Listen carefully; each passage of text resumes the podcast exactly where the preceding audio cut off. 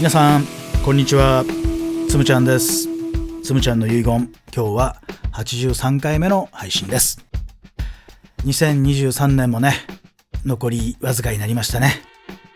この遺言もね、えー、年内の、ね、配信は今日が最後ということになります。いや皆さんどんな1年でしたかね。2023年はどんな1年だったでしょうか。まあいろんなところでね振り返りをする機会があったりするんじゃないでしょうかね。まあ、僕のね、あの、オンラインサロンでも12月は振り返りをみんなでしたりとか、ね、していますし、コーチング的に関わっているチームとか、学校でも、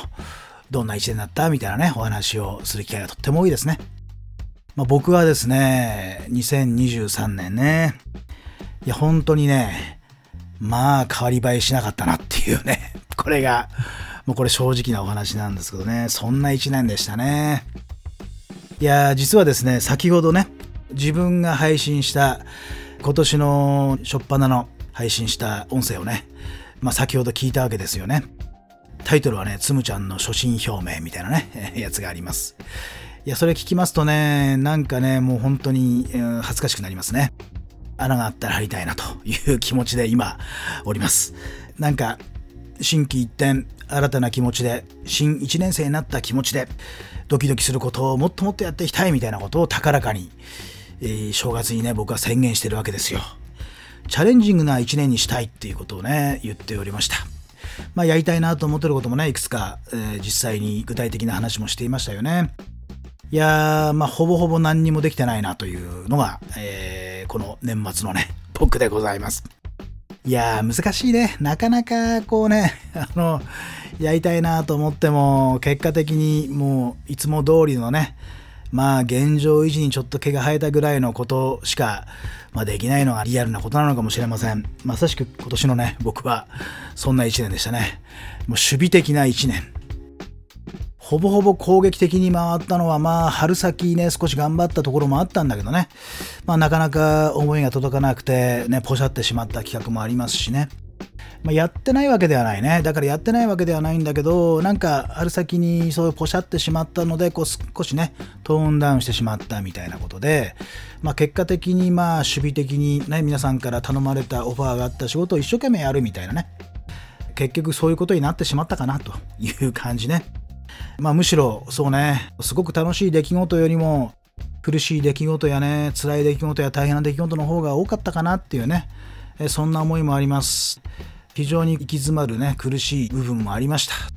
そういう一年だったなと思います。まあそう考えればね、なんとかこんとか変わり映えしないというふうにね、自分で、まあ、自虐的に言っておりますが、まあ、それでもまあ、なんとか乗り切ったと思えば、ちっちゃい丸はつくかななんてね、えー、思ったりしてるわけですよ。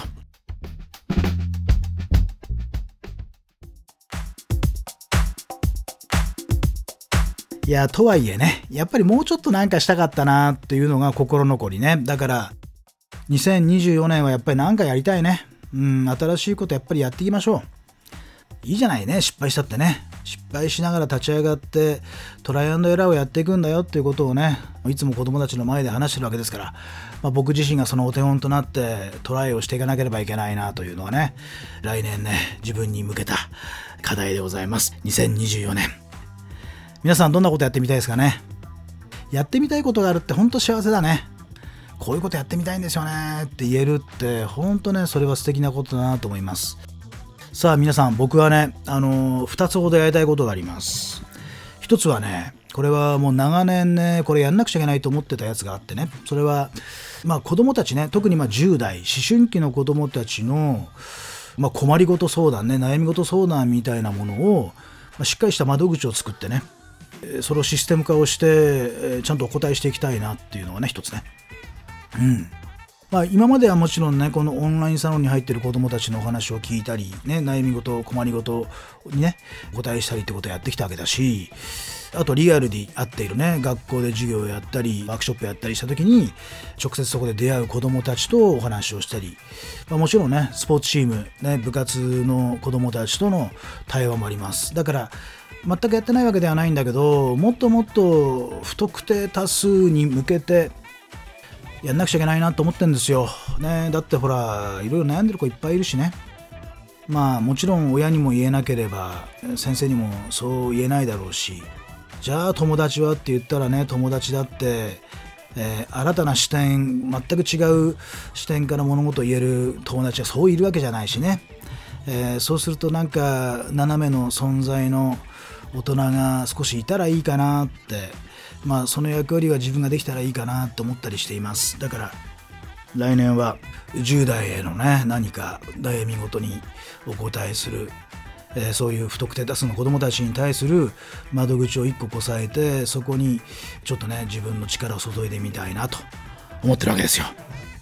まあまあまあまあもちろんこれはお金いただけないもんだからね無料でやっていくだから無料でやっていくためにどんな風にしたらいいかっていうのがまあ一番の課題だと思うしねまだまだこれどんな風にやったらいいか分かんないけどでもやってみようと思いますね。まあ、どのぐらい子どもたちからそういう悩み事が届くか分かんないけどやらないで、えー、終わるよりはやってみてそこで何かいろんな気づき学びを得てそこからブラッシュアップしていく方が明らかに早い。ね。だからやりますよっていうことね。これ1個。ね。もう1個。2つ目。2つ目はですねこれ前回の遺言でも話した通りこのパワハラの問題ね。おおむねまあ男性がまあ多いよねパワハラは。で、まあ、女性にもあるんだけど女性の中にある不正ね。とてもこう男性的な部分が、ね、多分こう動いた時にちょっとねパワーを使ってしまうんではないかなと思うわけ。だからまあ、えー、不正にね関すること。ここに関係するねなんかコミュニケーションコーチングそういうスキルをしっかりとお伝えする場所を作ってみたいなと思ってるわけですよ。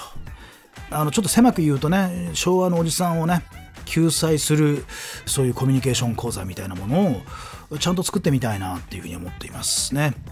昭和のおじさんといったら僕もそうですから。まあ前回言った通り僕もパワハラをやられてきたしやってきた人間ですからね。そうなってしまうそういうシステムの中で生きている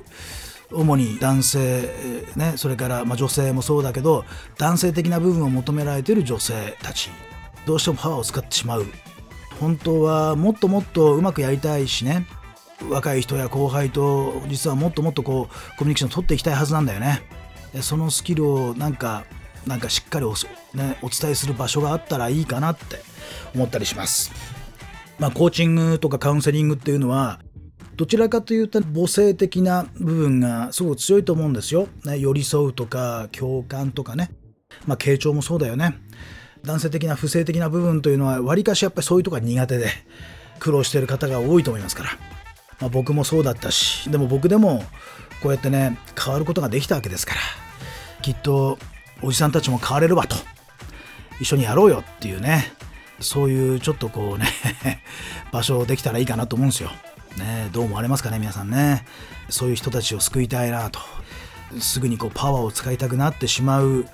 不正強めの人たち。この方々にあまあコーチングというか従来のコーチングよりは若干メンタリングに近いようなね。話し方というよりもあり方をお伝えする場所。人としての在り方をなんかそこで学ぶ場所があればきっとねコミュニケーションが必然的に変わっていくんではないかなというね。そんなことも考えております。